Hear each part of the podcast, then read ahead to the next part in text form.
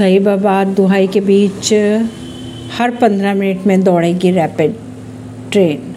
RRTS एक high speed high frequency परिवहन प्रणाली है जो एक किलोमीटर प्रति घंटे की परिचालन गति से एनसीआर के निवासियों के क्षेत्र निर्बाध रूप से यात्रा करने की सुविधा प्रदान करेंगी। इसका बयासी किलोमीटर लंबा प्रथम कॉरिडोर दिल्ली गाजियाबाद मेरठ के बीच निर्माणाधीन है फ़िलहाल।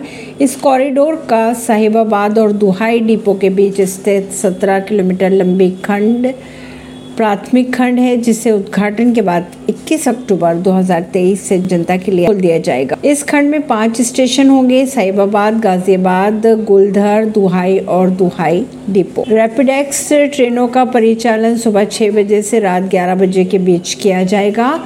दोनों दिशाओं में ट्रेन द्वारा परिचालन सुबह छः बजे से शुरू कर दिया जाएगा। परवीन सिंह, नई दिल्ली से।